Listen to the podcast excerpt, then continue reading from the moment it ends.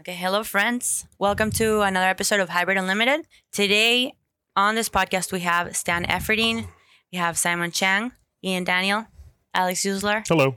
Hayden Bowe, and myself. Hope you guys enjoy. All right. How'd you get the Rhino nickname? We have two rhinos. We're rolling right into this thing, Right huh? into the most important Right question into of the this. day. This is the most Yeah. important thing because this guy, I'm pretty sure you get it all the time. Who's the the one true? Who's the rhino? real rhino? Oh man. What, I think well, hold we on. need What to year settle. was your rhino established? It was 2008. Flex Wheeler was training me, and he called me the White Rhino. I think that was because he couldn't remember my name. Mm. You're the real fucking rhino. That's it. It's decided. Here's my thing. I think the Rhino title is like an accolade, and you can't call yourself it. Right? I think it has to be bestowed upon you by someone of greater power. I see. And yours was Rich Froning. Yes. I mean, those are Flex Wheeler and Rich Froning. Those are high up there. Who's the higher up, though, between them two? Flex I don't know Wheeler. who, Yeah. who values Yeah. CrossFit more, who values bodybuilding more. I don't. I think bodybuilding's more popular overall. Yeah, yeah, definitely. I'm We've- trying to get away from it. Nobody takes a guy seriously that calls himself Ryan. Really? I think it's the opposite. don't even don't even include it in the social media handle. Right. Don't. right? I'm just dad these days. Yeah. So t- tell us a little bit about what you've got going on because I know you do a ton of different things. You have the the cooler. You're the creator of the cooler, founder of the Vertical Diet. We have these are two of our nutrition coaches. Uh, so we, we brought them on to, you know, talk a little bit of shop. Yeah, we've been that. really busy uh, with the vertical diet. Obviously, it, it went viral when, worldwide now. We probably have over 100,000 unique visitors to the site. That's uh, uh, not just everywhere I go, I hear people are, are using it. Uh, you know, the fact that I put a name on it, it kind of irks some people. The named diets, you know, tend to, to draw Sure. some uh, some concern about fads and what have you. But uh, you know, I've worked hard. It's something that I've used probably for well over 10 years with my clients. And then when I did that uh, seminar in Iceland with Hafthor, that it became so popular. I think we've got over 4 million views now. I just had people reaching out to me from all over the world. And so we wa- wanted to put a product out that people could actually have all the information in one place. And what I've been doing, you know, ever since I started training was just accumulating information that I thought was beneficial for me and then eventually for my clients because I studied exercise science in college and I trained, I was a high school soccer coach and I trained football players for many years. And I've been training athletes all my life. And uh, I want each athlete to have access to all the information rather than, you know, starting out with a blank script every time. Uh, uh, obviously, they're all unique in their own way. But you know what I found, just like when you're running a business, which I've, I've done, had many businesses over the years that I've run, I always have an operations manual. And so every new employee that comes in that goes through training, they get the operations manual. And then we build on that over time as, as processes improve. And I kind of did the same thing with, with the nutrition program that I've been using with my clients for many years is I, I made sure they had everything they needed or I thought they needed to be successful. And it wasn't just the diet. It was the sleep, it was the hydration, it was the recovery, and obviously the nutrition is a key component to that well to as well to that, along with whatever training mechanism they're using, whether it's hypertrophy or strength training or cardiovascular work. And I wanted them to know what my philosophies were, things that I felt worked best uh, for me and for the clients that I trained. And so I, I put it all together and I put a name on it and I, I set it out there for people to have access to so that they could see, you know, what have I learned both academically and practically from my experience uh, and with, you know, feedback from my clients because I think that, that you always learn something from your clients. It's always a kind of a collaboration. And so I, every time somebody asked me a question and if I didn't have an answer, I would, I would, uh, you know, try and make sure I put that into my operations manual, my vertical diet and peak performance ebook. And so that's really what it is. It's, uh, it uh, has really afforded me an opportunity to give about 99% of everything I've learned over the years to someone in a real quick, easy to digest um, kind of a, a program they can implement so they don't have to ask me a thousand questions right off the bat. They can just get going. And that's kind of what's been my big project. And now we've uh, we've rolled that out into, uh, in addition to the ebook, we're doing seminars, obviously, and we're certifying coaches because I think one of the the big shortcomings right now is is bridging the gap between uh, people who have, have academically learned so much and and practically uh, experienced learned so much, and the vast majority of clients out there uh, don't don't really have the time uh, or maybe even the interest in learning all the things we've learned. And now we have access to so many great resources like Stefi and like, uh, you know, Greg Nuckols group out there and Brad Schoenfeld and Bret Contreras and Alan Aragon. And uh, I mean, the list goes on and on of the academics that are also lifting the uh, Layne Nortons of the world, uh, you know, people who have, who are uh, academically so smart, but also lift. And these are things that we didn't have when, when we were starting out. Mm. You know, 30 some years ago, the internet didn't even exist.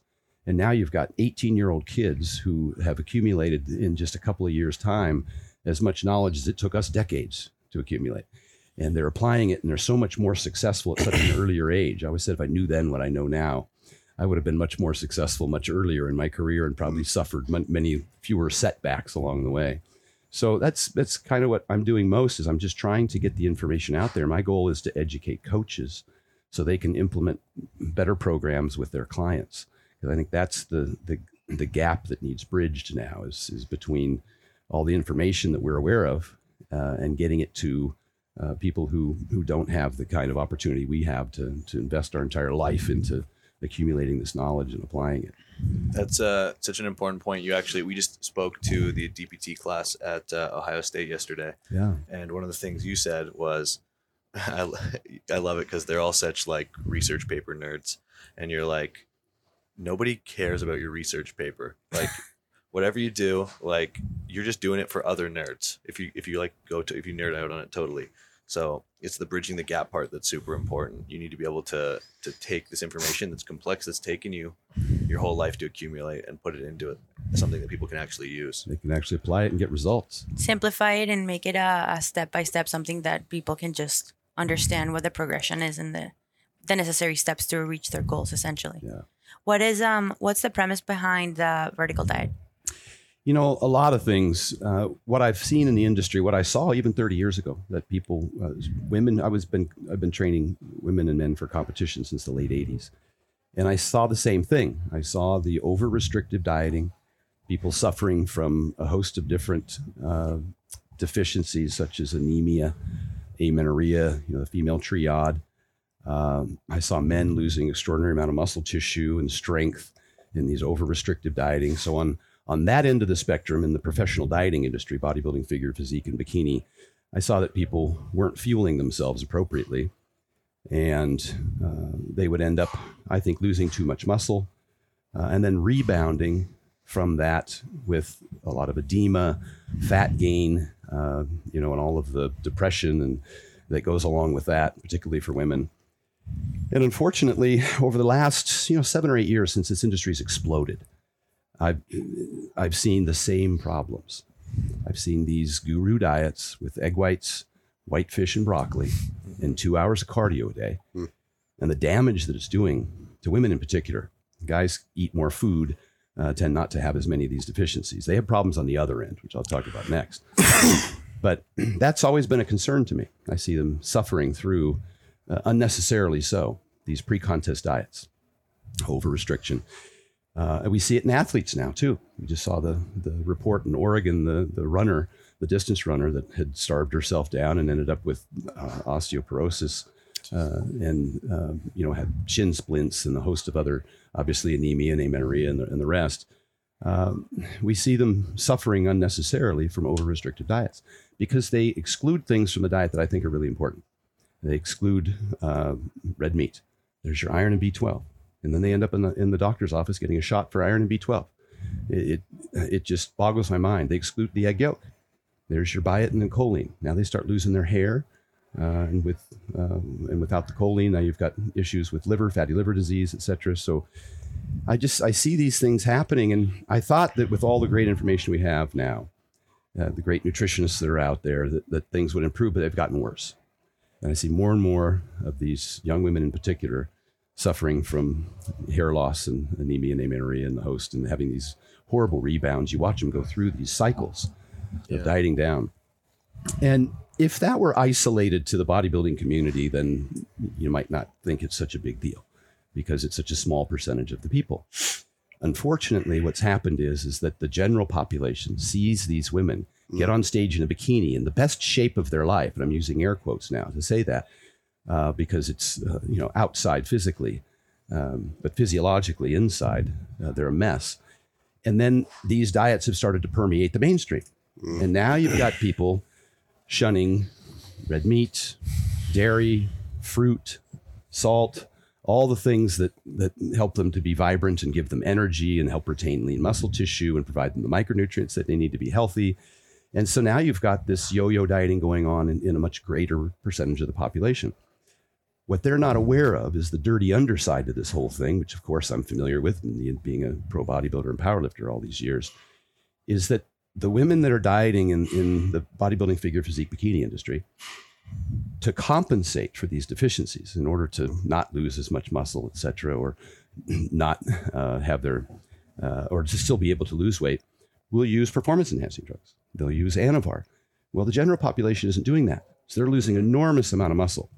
And we know from research that when you rebound, the more muscle you lose when you diet, the more likely it is you'll gain more fat when you stop, and your metabolism will be less than than what it was before, and may not recover for many months, if not years. Uh, they'll use uh, thyroid medication. These these professional dieters in bikini and figure physique industry, and that might not be the case in the general population. So now their their metabolism is is uh, Staying elevated when it should be tanking. yeah, and, and they'll they'll end up you know with with uh, their hair falling out, and they'll end up obviously on these over restricted diets that they can't lose weight anymore because their metabolism slowed. Uh, so those kinds of things concern me more.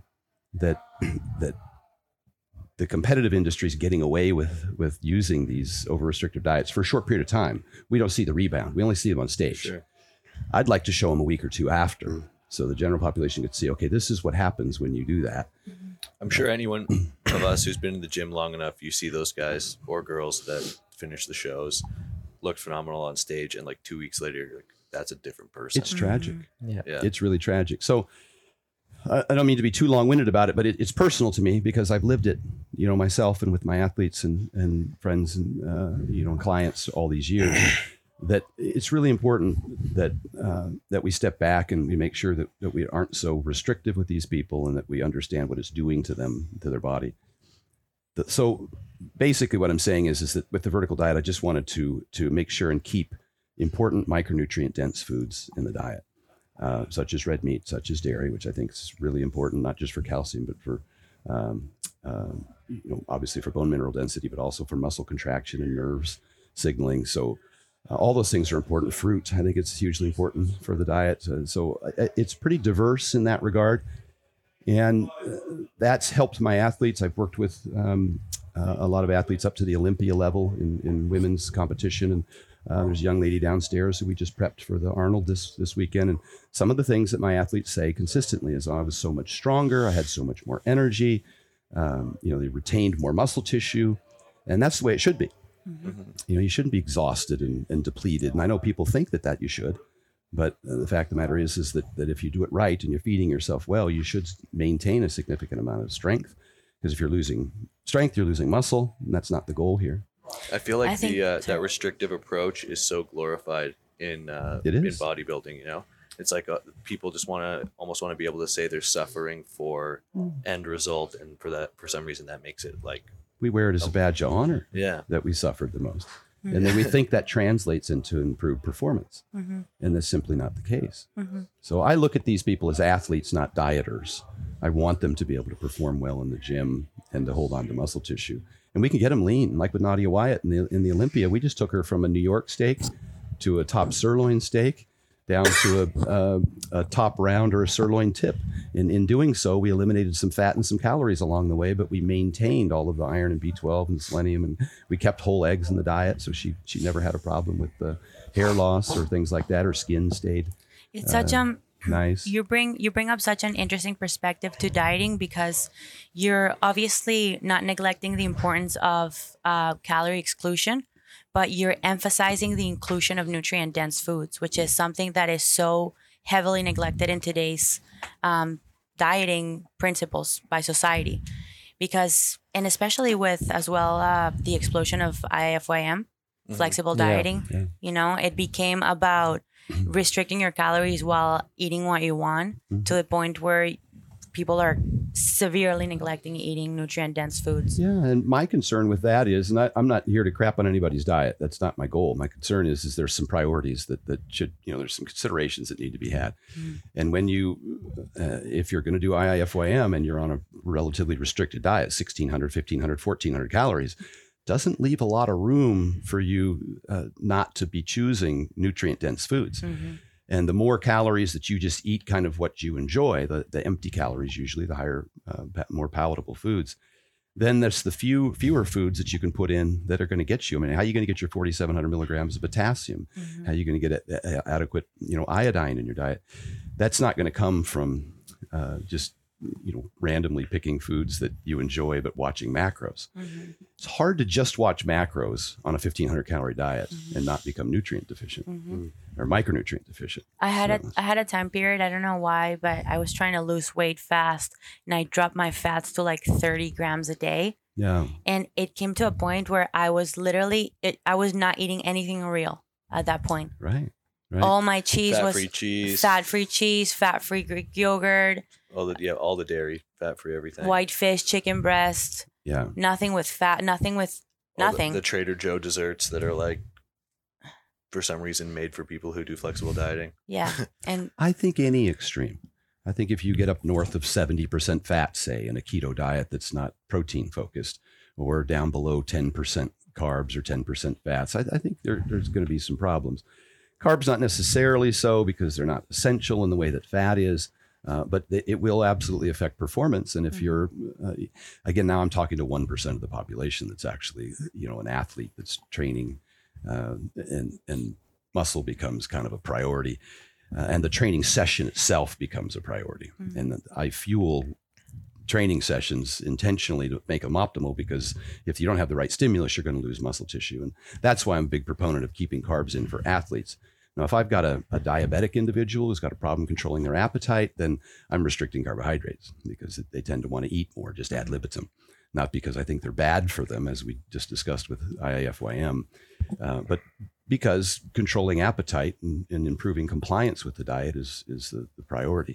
absolutely. So uh, I never take fats below say 0.3 grams per pound. That's probably a minimal, just because I think it's important for health. And I'm a huge proponent of, of proteins. I'll dry proteins usually at a gram per pound of body weight, which I think is is largely being accepted now as as uh, as necessary, and not even just for athletes, but for you know the average population. It's it's really important, and it helps with satiety and, and the thermic effect of foods. And, you know, really helps with dieting. So I'm I'm I'm heavy on protein, uh, but at the same time, I want to make sure that those proteins have more nutrients. I'm not just trying to do a protein powder or a, a, a tilapia because I think that you're missing out on again on all those important nutrients. And if I've Mhm. got particularly women, if I've got women that start suffering from anemia, uh, and their and their uh, menstrual period starts to shut down, you know, amenorrhea, that's a problem. Now I've got health issues I'm creating to so somebody can get a plastic trophy, and that's, that's not anything that I'm I'm trying to promote. So you're right. It's micronutrient dense. The second filter I pour this diet through is um, uh, is uh, digestibility. Uh, obviously, highly bioavailable foods. I like to make sure they're absorbable, but digestibility. And so I I've just found that with myself and a lot of my clients that they tend to have some sort of digestive distress over the years and uh, all these different diets that they've been trying. And so I lead with a, a low FODMAP diet. And um, I, there's great evidence, great science to show that 60 to 80% of the people that go on a low FODMAP, low followable, uh, fermentable oligodimonosaccharides and polyol diet that uh, cause uh, can improve uh, symptoms of IBS and IBD uh, and just uh, decrease bloating and gas. Um, it's not that I need to demonize high FODMAP foods. Um, but uh, I just think that people should be, you know, comfortably digesting their food, and I've just found that a lot of, particularly women, again, uh, and I also see this a lot in men who are trying to gain weight. They're eating, uh, you know, just pizza, pasta, pancakes, and what have you. Is that they end up they're just bloated all the time, but they don't care. You know, they'll clean out a room and they don't care. They laugh about it. It's funny. But if you've been backstage at a bodybuilding show uh, of women who have been eating egg whites and broccoli, it's pretty miserable you know, to to go back there and and and see what these people are, or to experience what they're going through inside at the Right. you know at these shows, and that's that's been a huge thing. They just they just their stomach feels flatter, uh, they just feel better, A lot of times when people are shoveling down tons and tons of, of high gas fibers just to supposedly satiate you, there's a price to pay for that. And so th- those are probably the primary things that I look at. On the flip side, uh, and we probably get there when we talk about bodybuilding and powerlifting and strongman kind of stuff. I've been concerned about metabolic syndrome, something that I've experienced throughout my career, having been, you know, having uh, gained weight and gotten up to over 300 pounds many, many times to be a, a, power lifter. And, you know, friends of mine, Mark Bell, who was 330 pounds, and the power lifters I work with now and the strongmen, Hafthor, when he came to me three years ago, was 435 pounds. He was, uh, you know, metabolically unhealthy. We did ran blood tests and saw that he had elevated blood sugars and had high blood pressure and, uh, you know, a little fatty liver and those kinds of things, not only impair performance, but long-term health. Mm-hmm. And so, what I try and do with my diet is is uh, uh, have those heavier guys. Obviously, some of it has to do with uh, what I call periodizing their weight, the same way they would their training. I have them drop weight down, but then I I give them you know instead of just looking at calories in total, I try and give them diets that, that give them adequate choline so their fatty liver we can get in front of that and then i can bring their blood sugar down and therefore bring their blood pressure down uh, and then when they bulk back up uh, they're they're sensitive, nutrient sensitive, and they're partitioning towards muscle more than fat. And I use the kinds of foods that I think make that easier on them uh, to to eat without being all bloated. And I, I do pull out pizza, pasta, and pancakes. I I can't load tons and tons of pasta or bread. Uh, or brown rice or quinoa into an athlete that has to eat 7,000 calories a day. That's just like concrete in your stomach. Yeah. No, no, just to interject with that. You do that because of the gluten in the grains, is that correct? Well, because they could be hard to digest, and I don't think people have celiac. Everybody has celiac. disease. It's a very small percentage of the population, and and gluten insensitivity is even controversial. And the same group out of Australia that that did the research on on celiac disease found that when you blinded people to what they were eating, uh, that they would report symptoms uh, just kind of based on what they were told they were eating as opposed to what they were actually eating. And so I'm not, I- I don't want to demonize grains by any stretch of the imagination. I'm just saying in large quantities, they could be hard to digest. Of course. What do you think about dairy and uh, uh, lactose intolerance? Do you think that's other uh, um, things that are affecting it, or? A whole host of things I think about that. A lot of people are lactose intolerant, and it's individualistic and it's dose dependent. And so maybe you can handle four ounces of milk, but not eight. Mm. Or maybe you could eat yogurt just fine because it, it's a little easier to digest, even with lactose in it, because of the probiotics and the, the fermentation of it. Or maybe even then you go to a cheddar cheese.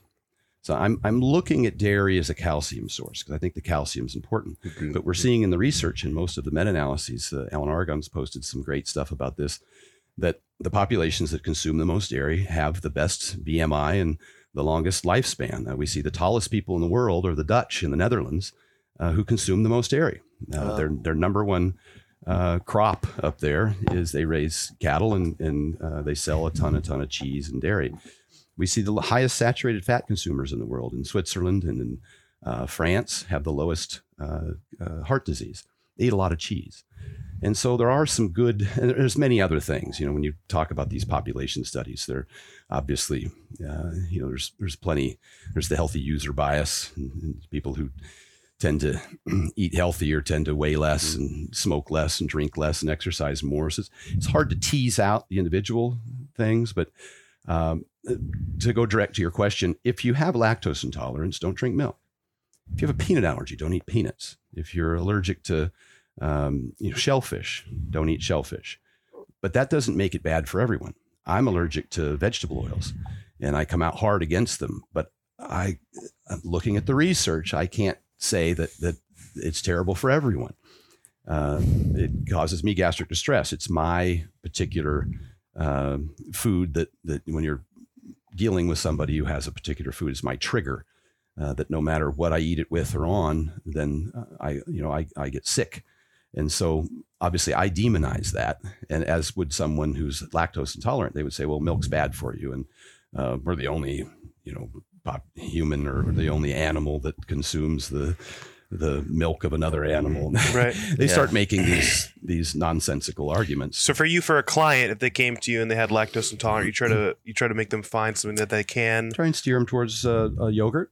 And then if that doesn't work, I might steer them for cheddar cheese. And now if that doesn't work, then we got to try and find them a, a calcium source. That's, Right. that's He asked because absorbable. he's uh, hates he is himself. lactose But intolerant. I, I can handle I He's can't that handle guy. milk, but I can handle uh, yogurt. I Yeah. can't handle yogurt. I throw and it in cheese. there. And the Small amounts of probiotics are cheese, yeah. valuable. And, Yeah. you know, they're, they're uh, I think that some of the better nutritionists out there are trying to keep some of that in there.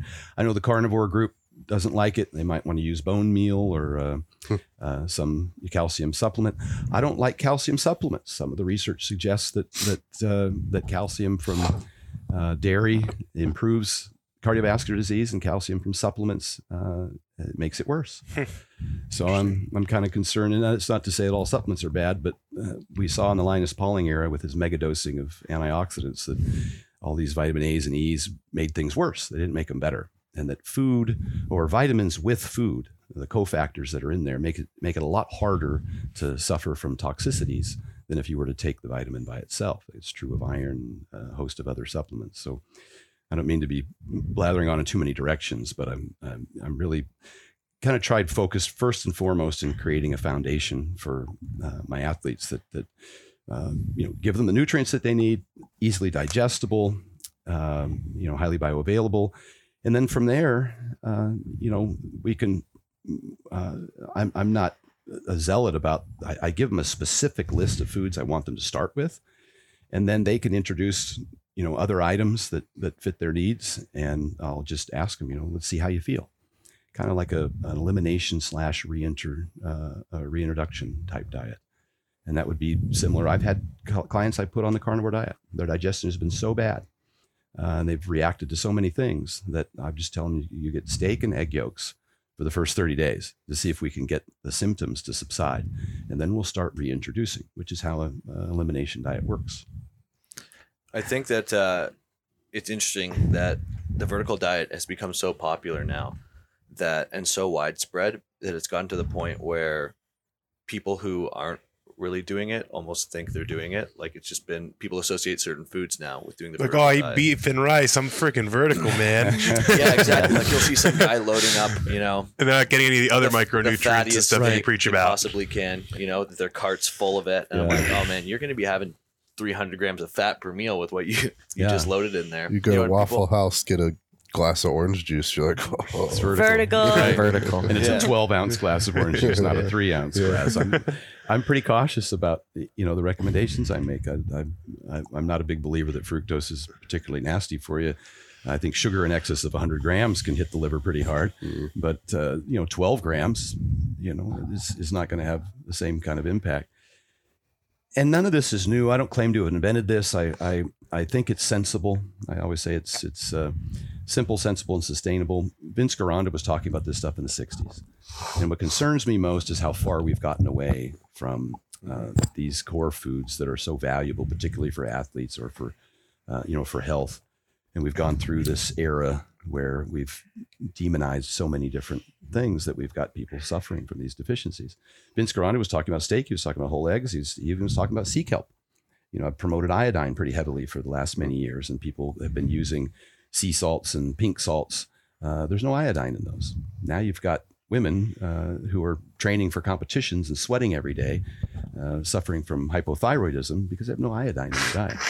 And so I, I asked, you have specifically have an iodine source in your diet? Where are you getting it from? You know, if you've taken out egg yolks, you've taken out dairy, those are, you know, not rich sources, but, but some of the sources that, uh, you know, that you can get some iodine from. So you have to have a source in there. So those things are important. And, you know, as, as I rolled this out, I also took the time, I, I, I take it, you know, I have a, I feel like I have a sense of responsibility, um, to my clients and to the you know general population that, that may not work directly with me to put out good information. You know we're, we're influencers. We have a large audience and people will listen to us. And so you know i've spent my whole life studying this and competing and, and I've, I've tried to put out a good message. My ongoing education has been uh, you, you know to to attend lots of other and to watch and attend lots of other professionals in the industry you know obviously i, I went to the barbell medicine seminar last year i think those guys are extraordinary Yeah, they Um, did one at our gym. yeah, they're fantastic. And Rippetoe, I'm I'm a member of. Uh, you know, I've been reading um, Greg Nuckols' uh, research for a couple of years now since he put out his his stuff. Obviously, uh, subscribe to Alan Aragon's stuff and read his. Uh, Eric Trexler with with uh, uh, with uh, Greg Nuckols. Uh, read just about everything that Ellen uh, or that uh, Layne Norton puts out. I bought RP Strengths book and read it. Um, you know, I, I took the NSCA's CSCS last year. I'm still learning more now than than probably I know more now certainly than, than when I was competing five six years ago. And I took the step, extra step of, of recruiting a partner, a co-author in the Vertical Diet, who's a registered dietitian with a PhD in exercise phys, who was head of the dietetic department for UNLV and was uh, also head of the uh, the the uh, Southern Nevada uh, Dietetic Association. So, you know, I've worked closely. We went through our entire diet and we put 200 references to peer-reviewed, published literature, uh, just to make sure that that this thing wasn't uh, was was healthy and was safe and was you know effective at the same time. Again, trying to to match both you know the academics, the the book stuff with the application, uh, the experience stuff that from myself and from my athletes. And so we think it's it's really solid. Uh, it's occasionally somebody will, who hasn't read it will go through and comment on what they heard about, uh, like we just talked about. My favorite one's salt. Can you touch on that briefly? Salt's extraordinary. You got to tell the story about the meat. The, Yeah, the meat I- even myself, you know, I, I went to a powerlifting meet and uh, um, I woke up in the morning and I was sucking down tons of Gatorade, which is loaded with sugar and, and very little sodium in comparison. Um, and I ended up cramping really bad at, at the meet. Um, I got done with the squat and I was benching and my hands were squeezing the bar so hard my forearms had cramped up that I was actually having to pry my fingers off the Wow. bar. And in between sets, I was having to sit there and rest my hands like this so they wouldn't lock up. Uh, and then eventually the quads and the hamstrings. And so uh, I was going to get my, I had my wife asked her to go get my keys so I could uh, go to the hospital. I thought I was going to go to have to get a saline bag or something to, before I started to, to lock up. And instead, she went and got Mark and Jesse, and they brought over tons of Nuun tablets and just started loading me full of sodium. And I probably had, I don't know, 15 or 20 Nuun tablets over the next half an hour with water. And eventually, my body started to relax and calm down. I was able to finish the bench. I still got 600 uh, that day. And then uh, by the time the deadlift came, I felt like a new man. I mean, the, Wow. the, the my warm up deadlift came off the floor like it was just nothing. Probably stronger than I'd felt in months. Because I was training in Sacramento, it was 90 degrees and, and that that year, and I was sweating a lot, and so I just I suffered through, I think, a lot of dehydration. Since that time, I was helping Larry Wheels get ready for a show, uh, and uh, he didn't do his refeed. He instead he went, you know, when you when you cut water to to make weight, you, you lose a lot of sodium, and instead he went to um, uh, he went to uh, IHOP to refeed. Oh no. and so sure enough he gets to the meet and hadn't had enough sodium and he started same same experience started cramping up and then uh, somebody came over some uh, to do some massage on his forearms because he was cramping up and i'm like no, no that's not going to work so we started loading him up with sodium and did the same thing and he was able to finish that meet and set a record so I scream from the rooftops as often as I can about the importance of sodium for athletes. I work with Lane Johnson from the Philadelphia Eagles, and he's a salty sweater. He's a level five sweater. Dr. Godek from the Heat Institute tests the Philadelphia Eagles. They put a patch test on them uh, to look at their sweat rate. Uh, it was something that I had them send to Ben Smith when I was working with him for he was a CrossFit national champion that uh, I worked with, and he had suffered from heat stroke about a month before regionals one year. And so I reached out to to Godek's group, and I think it's important to to say here that that all the information that I put out comes from I, I think it, it, it comes from somebody, a professional in the field that validates the effectiveness. I always reach out to authorities in the field, and Dr. Godik is probably one of the best known uh, thermoregulation hydration specialists who runs the Heat Institute. And I read her stuff. And then when I had a question in a serious case like Ben's, I reached out to them. I, I called them and they gave me a protocol for him. And then they also gave me sweat tests for uh, Brian Shaw um, uh, and for Hafthor so that we could implement these hydration protocols for them. Again, I, I'm not a guru. I didn't invent this stuff. Uh, I'm I'm really I'm supposed to help my clients. I want to get as much information as I can from the best people that I'm able to have access to and then and then give them that information hopefully improve their performance. So uh, when i talk about these things i you know i'm not pretending like I, you know i, I invented it. Uh, i just think it's the best information. My ebook all of these people are in there. All the names i just mentioned they're in there with links to their literature their videos uh, their articles uh, saying if you want to know more about this kind of thing or where i got the information these are the people these are the professionals in the field i kind of facilitate uh, you know the information that I learn uh, to my clients. but um, the the sodium thing was huge for us, and that got me to start to to talk about sodium in terms of its benefits. And then, of course, Dr. DiNicolantonio's book, The Salt Fix, went took a deep dive into that and uh, went through how important it is. And then you look at people like Dr. Aaron Carroll from Healthcare Triage, who's uh, uh, he's a, the dean of research for Indiana, and he's an MD. Uh, and he talks about the fact that the the supposed evidence for sodium restriction is slim to none. Um, In terms of CHF, or in terms of yeah, even even heart patients, even people who are who've had cardiovascular disease, restricting sodium below three grams per day can increase their all-cause mortality. And so we came up with some recommendations. They're consistent with that of the ISSN, uh, the International Society of Sports Nutrition. They're consistent with that of the NSCA. To salt your food, your meals to taste, consistent with Dr. Godek's recommendations, uh, and then to take 500 milligrams of sodium before and after training. Now I adjust that accordingly. If I got a 400 pound athlete, or if somebody's in a humid climate, or uh, you know Camille LeBlanc when she was at CrossFit uh, at, at the Reebok Championships year, we did a, or last year we did a thousand milligrams before and after some of the longer events, and that was the first year that over the course of the five days of events that she gained a pound. She didn't lose weight, and uh, so that was huge for her in terms of her energy and performance. So salt's huge. Uh, those are my recommendations. I put them in the diet. Just salt meals to taste. Uh, I prefer to use uh, an iodized salt if people don't have an iodine source, uh, like cranberry juices, which I, what I recommend because it's so rich in iodine. Just three ounces of it is 300% of your daily RDA. Uh, so, you know, that probably of all the things that I think are life changing that I get feedback from from athletes and, and clients all over the world is when they start to salt their food again because they've demonized it to the point where they don't put salt on anything. Right. And if, if you've ever had a client get up from a leg press and complain about being dizzy, that's a salt problem. And you can fix that in five minutes by having them pop 500 milligrams of sodium, which is a quarter teaspoon of salt uh, before a workout. And we recommend it before and after now. You see, um, uh, John Meadows uh, talks a lot about um, intra workout hydration, pre, intra, and post, and sodium's part of that. It really helps with recovery. Um, uh, obviously, stamina endurance for the workout itself, but it delays uh, or it improves delayed onset muscle soreness following workouts. To get that's why they say to take it both before and after. So that's huge. I I I harp on about that, but it's it's life changing. Is, is there an amount that's too much? Because I, I like that you made the distinction to salt and to taste because Mm-hmm. the personality that some of the that even powerlifters that I know have, it's like all they need to hear is Stan said salt is good, and all of a sudden they're buying Yeah. salt by the shipping if one is good, ten is better. That's Yeah. what we, we do. Here's the thing: if you overdose on salt, and for lack of a better way to describe it, you'll piss it out your ass. Your body will, will a guy. suck water into your stomach and, and expel it, uh, like getting salt water in, in the ocean. So, no, more isn't better. And my own training partner did that when, when I told him about salt. Same. He's like, "I'm not going to make it to the workout Marcus? today."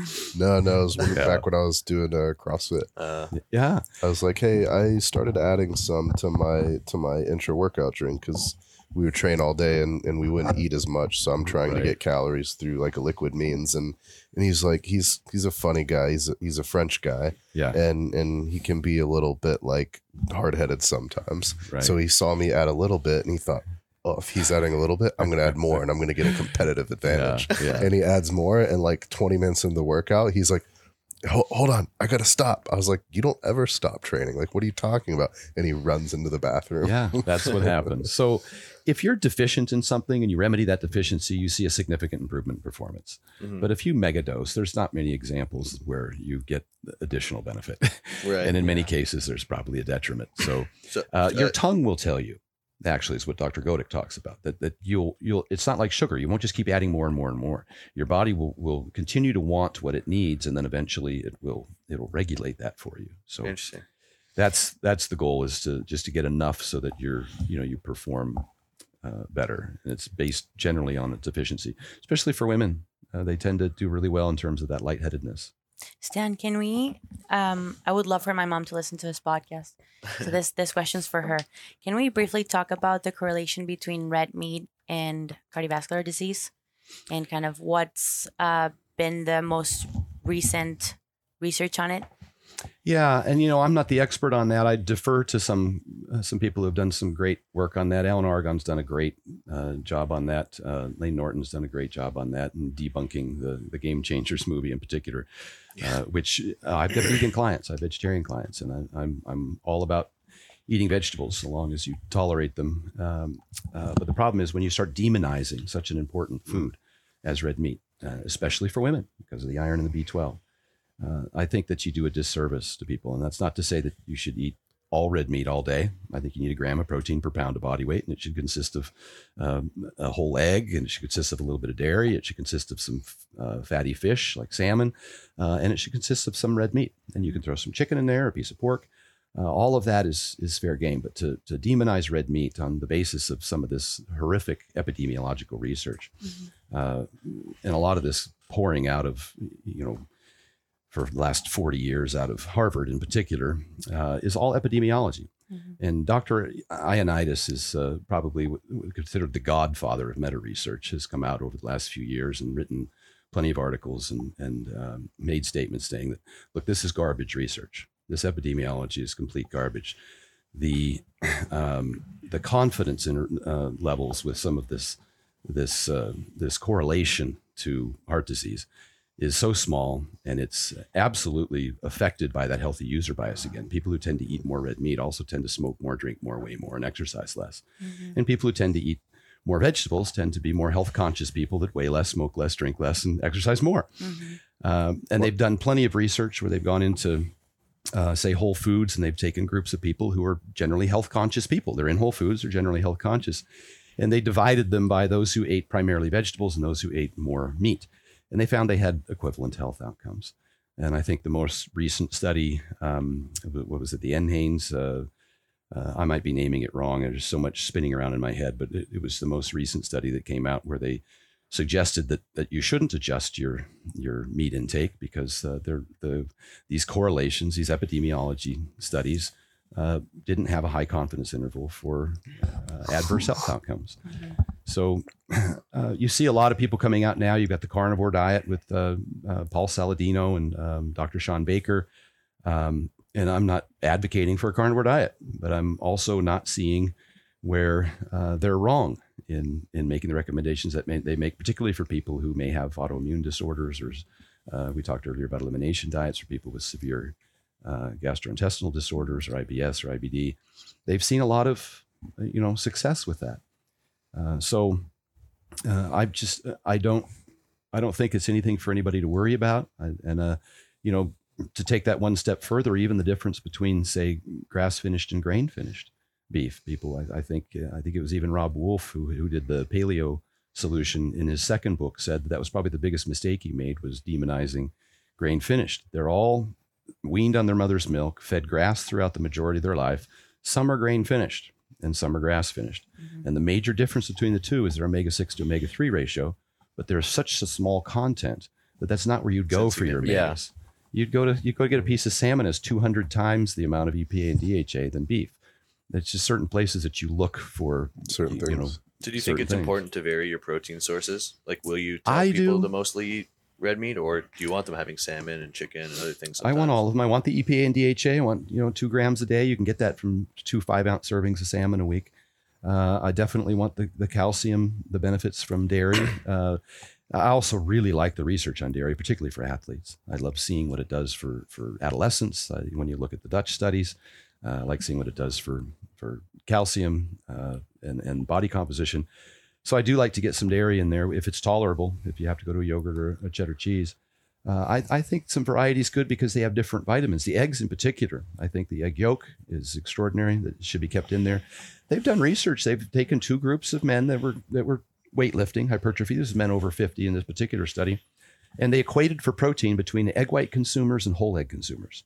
And they found that the whole egg consumers, now they were, remember, they were eating equivalent amounts of protein, and they were both hypertrophy training uh, or strength training, uh, or a combination of the two. The group that ate the whole eggs had uh, measurable improvement in hypertrophy and significantly better strength outcomes than the group that ate the egg whites. And they ate the same amount of protein. That's interesting. And the conclusion was, or at least the, the authors of the study uh, concluded, that the micronutrients mattered as we kind of started out this conversation. They, ma- they matter.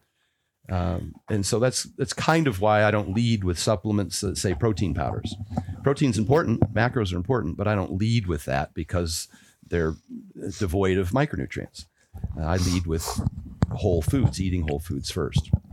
So yeah, I do I do like a variety. I, I wouldn't just push red meat all day long. Although, eh, as elimination diets go, if if you are really concerned about your digestive health or you have autoimmune disorders that are, you know, for many people can be very debilitating, you have to start with something. Mm-hmm. And the most nutrient dense food is going to be like a ribeye steak or a New York steak. That's what you can start with. If you tried to eliminate anything, anything else, if you eliminated that and tried to eat any other single food, kale, acai berry, you know, what, what you name a food, celery shakes, name a food that everybody thinks is a superfood, and you would die in a week trying to consume that. Uh, whereas with meat, uh, you can get, you know, as much of everything that you need. Um, I certainly wouldn't recommend that for the long term, although many people thrive on that, just uh, meat and eggs. But uh, I'm just saying, in terms of nutrient density, that's that's for me, that's a place to start and it's a it's a what they call a low residue food. And so it uh, you know if you're going to go in and get a colonoscopy, the doctor tells you not to eat high residue foods because you you know. Uh, so red meat's one of those that's digested almost entirely before it gets through the small intestine. You know, was, I think Joe Rogan recently talked about how he had diarrhea for the first two weeks uh, doing the, Carnivore. the carnivore Yeah. diet Yeah. because he had an imbalance of water in the large intestine. Sure. His body was used to having more roughage, and then it it uh, after a while it, it balanced itself out after a couple of weeks, and he was he was normal. But then he experienced a lot less bloating. He was kind of called out. I think I saw a video where somebody called out Joe for having too. distension, and they were they were uh, trying to surmise that that was from growth hormone usage. Mm-hmm. And whether or not he's using GH is, is, is irrelevant. But if you're eating a bunch of foods that cause, um, you know, your your intestines to expand and bloat, then that's certainly, you know, going to going to cause that Mhm. problem. And as as he turns, it turns out after the month on, you know, the carnivore diet, his stomach was a lot flatter, and that's what I've experienced with my clients who use the low FODMAP diet, is that they don't have all the gas and bloating, and they just feel better. Uh, so, like all of us here, we were pretty familiar with the vertical diet. But for our listeners, let's say you had a, a 200 pound male that his goal is to get bigger and stronger, whatever Yeah. it may be. What does a day of vertical eating typically, without getting too specific, look like for Yeah. someone like that? if it's hard for them to consume, again, we set up a, a hierarchy, right? What's the most important thing he eats in a calorie surplus? Calories are king. He's got to eat in a surplus. What if he's having a hard time eating in a surplus, which is what I run into with some of my big athletes? Is that Right. just eating enough is the is the primary problem to solve. Extremely hard. It's me. hard, Yeah, yeah. it's very hard. Well, plus the fact that once you eat in a surplus, within just like women and men who are dieting experience metabolic adaptation, their their metabolism slows a bit uh, from from calorie deficits. People who eat in calorie surpluses will experience metabolic adaptation in the other direction.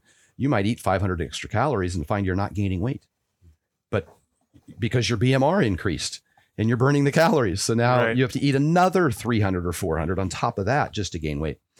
So after calories, I look at the macro content and uh, protein in particular, highly satiating, high thermic effect of food. You get fewer net calories out of protein. For every 100 calories you eat, you might only net out 70. Not good for a guy who's trying to gain weight.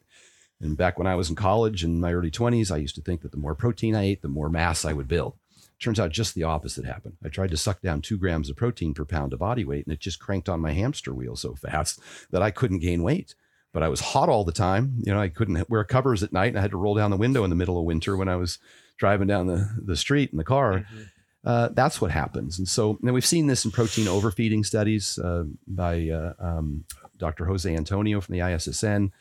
It's really hard to eat too much protein, and it's really hard to gain weight when you are eating more protein. They do these overfeeding studies where they, I think they increased 800 calories and they used the three different macronutrients. And those who ate 800 calories more of protein didn't gain weight. Those who ate 800 calories more of fat and carbs did. So I bring protein down as a result. I'll come- bring it down to 0.8 grams per pound.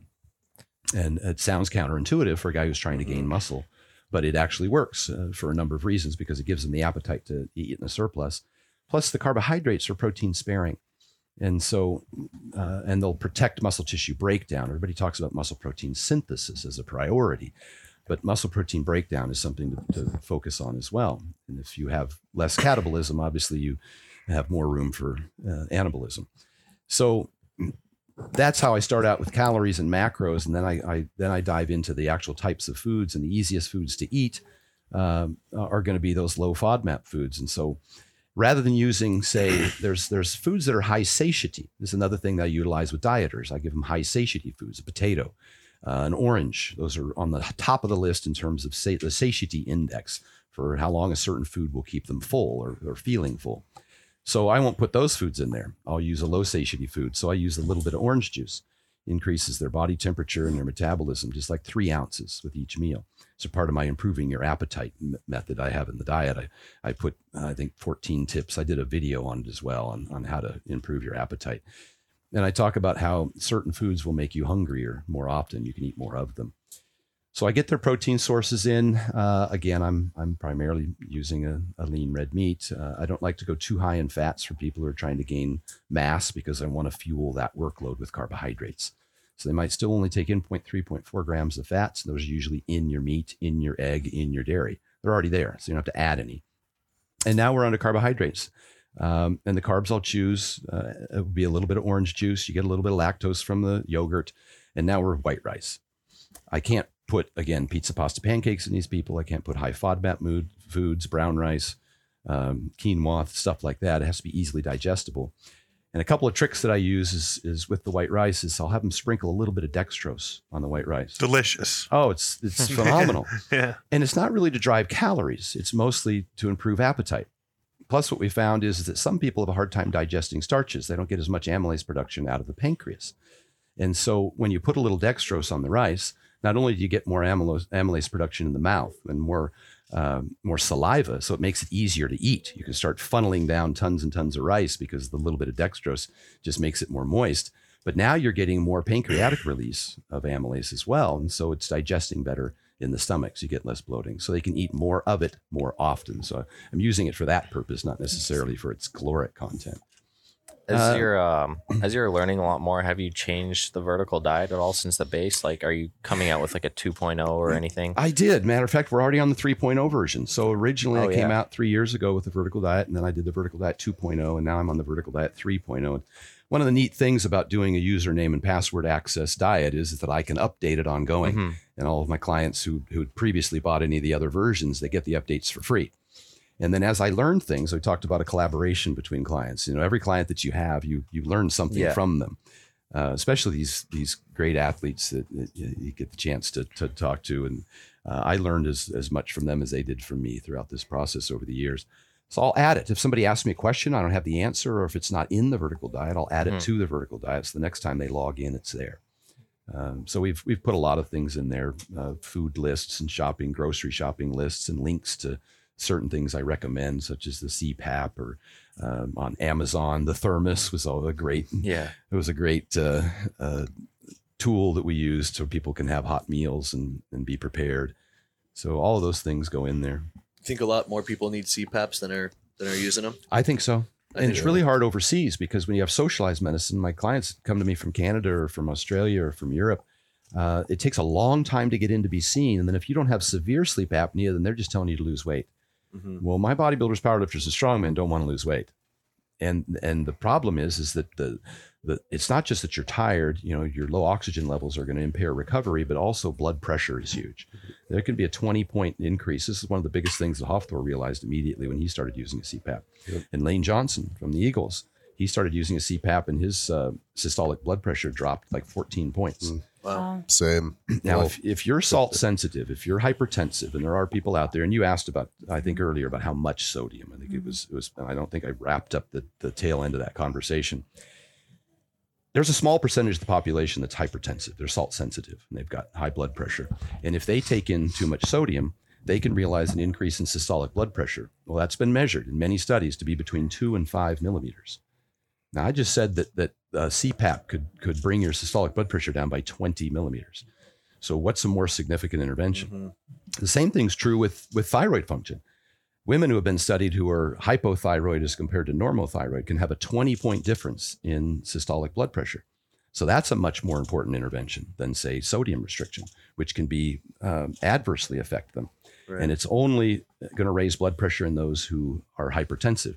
Now, of those hypertensives, if you get adequate potassium, 4,700 milligrams a day, uh, that increase in systolic blood pressure goes away.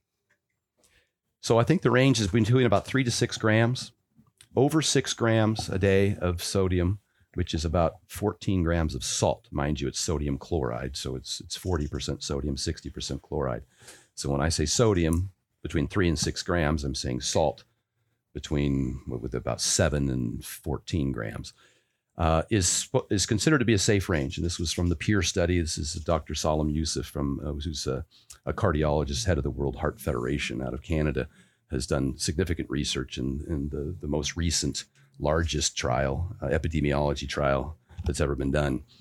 Uh, beyond six grams, only hypertensive have an adverse response to sodium, and then they can be remedied with some potassium intervention. But I'm not recommending that uh, a, a sedentary elderly hypertensive individual eat cans of Pringles or salt their food.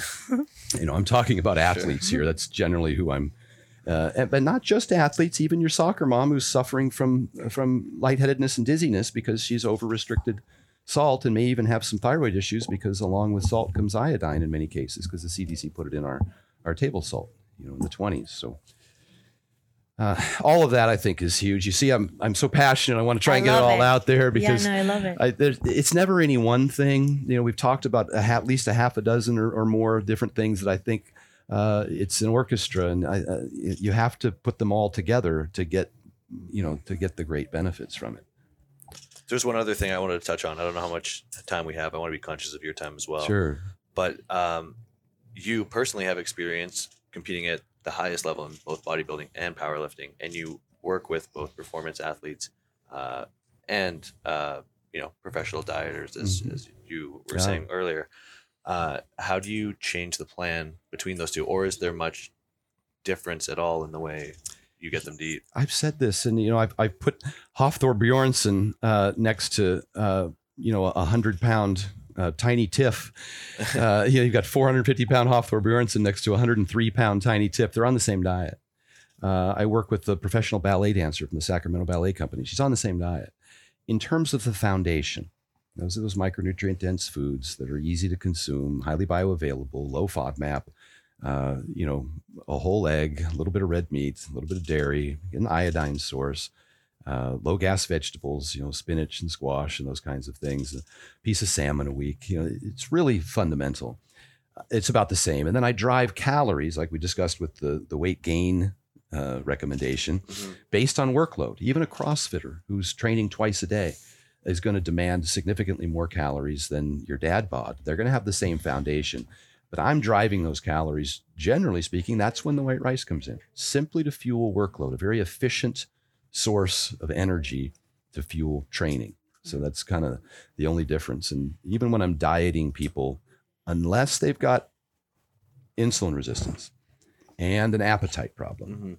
I keep carbs in because all of my dieters, I want them to, to work out. I want them to lift weights as a priority over cardiovascular training. And those people who are familiar with my diet, I don't I don't implement cardio per se. I do three 10 minute walks a day.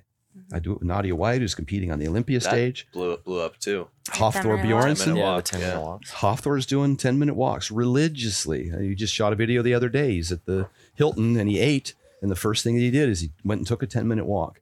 And that's what's really improved his insulin sensitivity. He got a 445 pound guy now Yeah. who's, and I, you know, I say this all the time. His fasted glucose was 83. And those who are familiar with that number knows that, that anything under 100 is, is considered healthy. 83 is extraordinary, for, particularly for a guy that's that big. His HA1C is 5.3. 5.7 and above is pre-diabetic, and I think above 6.4 is diabetic. Uh, and his insulin is less than six. Insulin range is usually, I think it's like three to 24. Uh, it should be less than six. otherwise, that's that's kind of the canary in the coal mine. And once your insulin starts climbing, uh, then you're looking at high triglycerides and potentially, you know, cardiovascular problems. So his, you know, and I look at blood sugars primarily because they're, they're significant for appetite for weight loss people. I have obese clients that have insulin that's 17, 19, 20. Those people, you're going to have a hard time controlling their appetite. Uh, and a lot of this comes from experience. Like you said, I've, I've been over 300 pounds and I've been down to 4% body fat on a bodybuilding stage. I know what it's like to lose a, a ton of mass and strength dieting on, on restricted egg whites and chicken breast and doing two hours of cardio a day. I've done that many times throughout my career. I know what it's like to get metabolic syndrome from bulking up to over 300 pounds, doing GOMAD and, and pizza pasta pancakes every night uh, before bed. Uh, I know what that's like. And I had blood tests throughout my career on a monthly basis, over 150 blood tests for at least the last 12 or 14 years. And so I saw what that did to my blood sugars, to my blood pressure, uh, to my kidney and liver enzymes. I watched that happen real time. And then I kept trying to implement things over the years, working with numerous doctors at times to see how I could fix that because the healthier I was, the better I performed. Mhm. At times when I was over 300 pounds and I was uh, I was a little bit unhealthy, I wasn't even as strong as I was at 272. I was stronger, 30 pounds lighter, but I was you know me- metabolically I was healthier. So I watch all of those things, and that's kind of why I make the recommendations I make because I see what's going on on the inside. It's kind of where we started in this conversation. Is that you see a bikini girl on stage that doesn't tell the story. I work with uh, Stephanie Sanzo, uh, Steph Fitmum from Australia, extraordinary athlete, and I've got a before and after picture of her where we where we were training or working together, and you don't see too much difference. You know, discerning eye can see that that she got a little harder, but she's always been in fantastic shape. But what people don't see is that she used to eat under 1,200 calories a day. She used to do two 40 minute cardio sessions a day. She had intermittent water retention issues, and she would have to use some over the counter diuretics every now and then just to appear at an expo. Um, you know, brain fog, uh, fatigue, um, you know, low thyroid, all those problems, B12 deficiency. And then after working together for a short period of time, all of a sudden she's eating 1,800 calories. She's got carbs back in her diet. She's taking three 10 minute walks and uh, she's got more energy and uh, she feels better. Her skin's better, uh, more strength. So all those things happen just as a result of, of changing the types of foods that she eats and, and um, you know, letting her sleep and not over cardioing her, which can have really significant adverse effects on uh, the amount of muscle mass you retain uh, and your energy levels and fatigue, obviously. You uh, you touched on it in a couple different ways. Uh, about one earlier, you said just fixing things you have deficiencies in can obviously create immediate improvements uh, in performance and how you feel.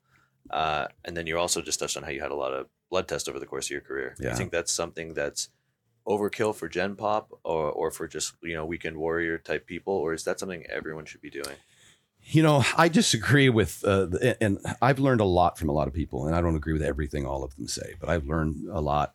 Uh, the folks at Barbell Medicine, Austin Baraki and Jordan Feigenbaum, uh, I think are, are some of the leading guys in terms of of, uh, of the medical portion of this when it comes to blood tests.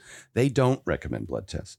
Uh, they think that that people uh, that it might just be unnecessary or overkill. It's like in some cases, with you know, as Steffi knows from, you don't want to define people by certain ailments. You know, if they go get an MRI all of a sudden and it shows some sort of um, you know spinal abnormality, then they'll define themselves as that, and they might become Right. kinesiophobic and and start avoiding certain exercises, etc. as a result.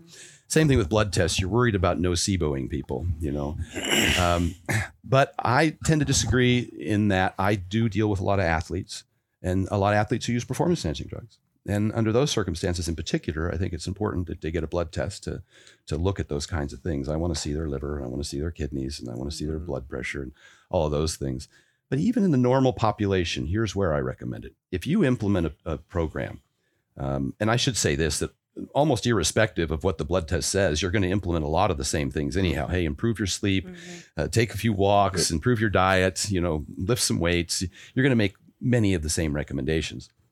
If I get an athlete, and I say this to trainers uh, in particular, if you've worked with a client for 30 to 60 days and they haven't gotten the results they want, and they're paying you money, and they're in the gym busting their ass, uh, and they're not seeing you know weight loss results, or if they're not gaining lean muscle mass, like if it's a man and, they, and they're lifting weights and they're not getting any stronger after 60 days, they might be hypogonadal, which is a bigger problem than just gaining muscle. We know that it increases all cause mortality, erectile dysfunction, depression, all those fatigue, all those kinds of things, body composition. That would be a good time as a trainer uh, to recommend that uh, that they go in and get a blood test and see if they are hypogonadal. Uh, again, the biggest causes are are sleep apnea, uh, low thyroid. Uh, those those are huge causes for you know. I see this with firemen in their twenties that come to me with, with testosterone of 150. They don't sleep very well. And that's the biggest problem.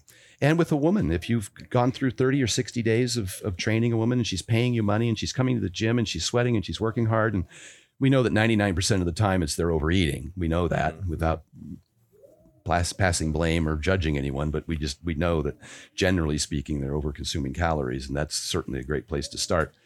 But if after 60 days they haven't experienced the results, haven't lost the weight, still have fatigue and tired, then I think they should get a blood test, find out if they're hypothyroid, and maybe they might need supplementation for that. it's just another thing you can kind of check off and say it's not that and put the accountability back on someone. yeah, Because a lot of people like to make it, they they use, you know, well, I've I got told once upon a time I had low thyroid, so that's why I can't Yeah. do X, Y, or Z. Well, and and here's another thing too. People will may use hypothyroidism as an excuse. The difference in your metabolism might only be a hundred. negligible, It's yeah. negligible. Might only be hundred calories a day. You look at the the stuff that Dr. Nadolsky from RP Strength will, will put out often to say, look, that may very well be true, but mm-hmm. it's probably not, you know, moving the needle as much as you think. That if if if you want to apply Occam's razor, the, the, the chances are that we're over consuming calories because we're terrible at estimating it. And that's why I, I promote on such a big level that, that you weigh food or that you, you use meal prep. Uh, that's what the bodybuilding figure physique bikini industry does extraordinarily well. They walk around with Tupperwares with pre-weighed stuff. And I know there's this big fraction in the in the dieting community between people who who recommend calorie counting and weighing and people who say, you know, just eat steak and eggs and and you'll not have to weigh your food. You know, even my good friend Mark Bell is is like, you know, don't you don't have to track calories. Uh, and that might work, you know, for some people some of the time, but uh, you know, it, it I, I I think they call it intuitive eating, and I always say, you know, if you got somebody that comes to your gym or your CrossFit box and they've never trained before, you don't tell them to go over there and intuitively train. you know, I think it there's a learning curve. Exactly. It requires uh, experience. It course. requires years of tracking for you to be able to not track and Yeah. know Yeah. how much you need to Or consume. kinda right? like- As a society, your intuition sucks. That's why there's an obesity epidemic. Oh, we underestimate calories by over 50%, as Yeah. do restaurants. Registered dietitians underestimate calories by 20 to 30%. Labels are off by 20 to 30%. It's really hard to trust. So you, you, you find there are some practices that work. Obviously, meal prep works. Um, and then in terms of appetite, it seems that, that when you eat the same thing consistently, people tend to eat less. This is the research from the Weight Control Registry. Uh, that those people tend to eat less. It- in terms of ad libitum, people eating just according to the way they feel, there's are a few things that works. Intermittent fasting tends to decrease the amount the, the hunger. Uh, decreasing carbs tends to decrease hunger. That's why those some of those diets can be effective for that reason, not because they're magic for any other reason. People tend to eat a little less just because they they tend to be less hungry. Sleeping more tends to decrease hunger because you're not awake as many hours and there's less ghrelin being released, which stimulates hunger. So there's a host of different things that I, I like to toss in there as tools that people can use.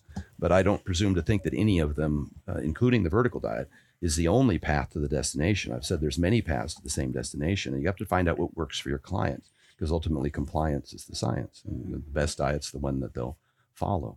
I, I think uh, I wanted to touch on something real quick. I think one of the things, like I'm, I'm really big on big picture takeaways and ways that our listeners can kind of translate the main message of what we're saying. And I think one of the big misconceptions in the fitness community, athlete community as a whole, is this idea that they're different from everybody else and that oh, you know, we don't have to do the same things that normal people do. We're doing this different goal or the, this different practice. So we're kind of an outlier. And I think that's a big misconception because it doesn't matter who you are as far as an athlete or, or a lifter or whatever you're doing. What you need as a human being, as far as nutrients go, stays the same. You still need all of these certain nutrients in your diet in order for your body to function optimally. Even more, you're an athlete. We find that athletes, uh, as a percentage, have a higher deficiency, higher percentage of athletes are Mhm. deficient in iodine, uh, magnesium, things they sweat out, sodium, Mhm. and they need even more. You look, it's kind of a inverse U-shaped curve. Sedentary people, in terms of their exposure to uh, to illness, uh, you know, they have a greater exposure to illness than active people. Athletes have a greater exposure to illness than sedentary people Sure. because they're putting themselves in a deficiency position. They're they're stressing their body to the point where if they don't get you know, if they don't repair that and rest well enough, then they're going to be subject to to those kinds of uh, problems, just the common cold and things like that. the, the more you use your body, needs of those nutrients increase, need for calories potentially increase, but that doesn't mean that you're exempt from eating, you know, vegetables. It doesn't mean you're exempt from eating this or eating that. Like Yeah, you those, still those extra calories are an opportunity for you to put stuff in your Yeah. body that's going to benefit and you. th- and that and that being an athlete and achieving a high level performance doesn't mean you need to venture away from health. Health is always the foundation with which you are able to achieve that peak level of performance. Because if you do not have that foundation of health, then it's not going to be very long before you get sidelined for some type of digestive issue, some type of fatigue issue. Your performance comes to a standstill. It it's you should still be chasing health in terms of how you feel, what your lab values look like, um, you know, sleep, uh, your the the variation in your diet. You should still be chasing all those things if you're trying to get extremely strong or if you're trying to get an extreme level of endurance or whatever your goal is. That doesn't exempt you from from trying to be a healthy person. And 99% 100% of the time trying to be a healthy person and chase normalcy in those values and and in your lifestyle is going to promote a higher level of performance Yeah, I found that practitioners sometimes are the worst. Uh, you, you heard of nurses syndrome, where they they get into uh, nursing school and they think they have every malady, right? Oh, oh, I've got cancer. I got, they read the symptoms and all of a sudden they've got everything and they want to get tested. And, and I'm that way. I'm a hypochondriac. I've had, you know, sonogram on my organs and I've had uh, uh, CAC, uh, coronary artery calcification, and uh, you name it, all the blood tests, every test you can imagine. I've had MRI on my hips and knees and, and what have you. And I've been told, you know, you need hip replacement surgery. And all I needed was a couple of months with a good practitioner, Mark Philippi, to bring me back to, to, to health without getting cut on. But uh, I've worked with some registered dietitians who are high level competitors who are some of the most restrictive people out there and can't figure out why they're so weak and tired. And it's because they've, like we started the conversation, they start demonizing certain foods. Mm-hmm. They won't eat red meat. They won't eat dairy. They won't eat fruit. They won't salt their food. And that's a recipe for disaster. If, if you want to look at what I think, you know, the, the fundamentals are for any athlete, I think all of those things are hugely important. Well, I think you've done a phenomenal job at dissecting the evidence and the research and presenting it in a way that's easy under- to understand and easy to follow. I think it's amazing. I hope that our listeners, some people that weren't familiar with you and, and the vertical diet, were able to take home those key important messages and, and apply it, even if it challenges what their current beliefs are. Because I think that's the most difficult part about what we do, right? Is that we're challenging what mainstream belief is and some people might not like that it's it's difficult for people to change the way that they think Yeah. Yeah. Yeah. Oh you mean you're telling me i i should be eating something something nutrient dense and not pop tarts to fill my macros Well, and that's why the, the links and the literature and the references that we all discussed are in there. I want them to have an opportunity to take a deeper dive and to access, you know, where did you get this information? Obviously, I, I applied it and I feel successfully so for myself as an athlete and for my athletes. But that's not to say that's the only way, but at least they could see it. And then I've got a, uh, I did a seminar in Iceland. I mentioned just Google Iceland Stan Efferding. I suppose it's the Completus seminar or something like that. It's got over 4 million views. It, it goes through the whole thing step by step. You don't have to buy my ebook. I'm, I give out a lot of free information. It's just that, mm-hmm. you know, I compiled it so I could give to my clients and then people who want a really simple step by step with all of the, uh, of the references, it's in there. you know. if if they wanted to hire you as a coach where can they find you Everything's at Stan Efferding. Just go to stanefferding.com. My online training's on there. My meal prep company. I've got the Vertical Diet Meal Prep where we prepare these low FODMAP meals with no vegetable oils and ship them nationwide. And um, my uh, uh, uh, ebook is on there. Everything's at stanefferding.com. And I've got a whole lot of uh, my Rhinos rants. I, I poured a lot into those. I spent a lot of time researching and writing them and and recording them so that people could hear a lot of this stuff that I, I talk about for free and that's on at uh, my YouTube channel at Stan Efferding, and then my Instagram's uh, at Stan Efferding, so it's easy to find. awesome. it was a pleasure having you and an honor to sit down and talk to you Thanks, you Thank guys. you for your time. Appreciate it. Thank you. Thank you.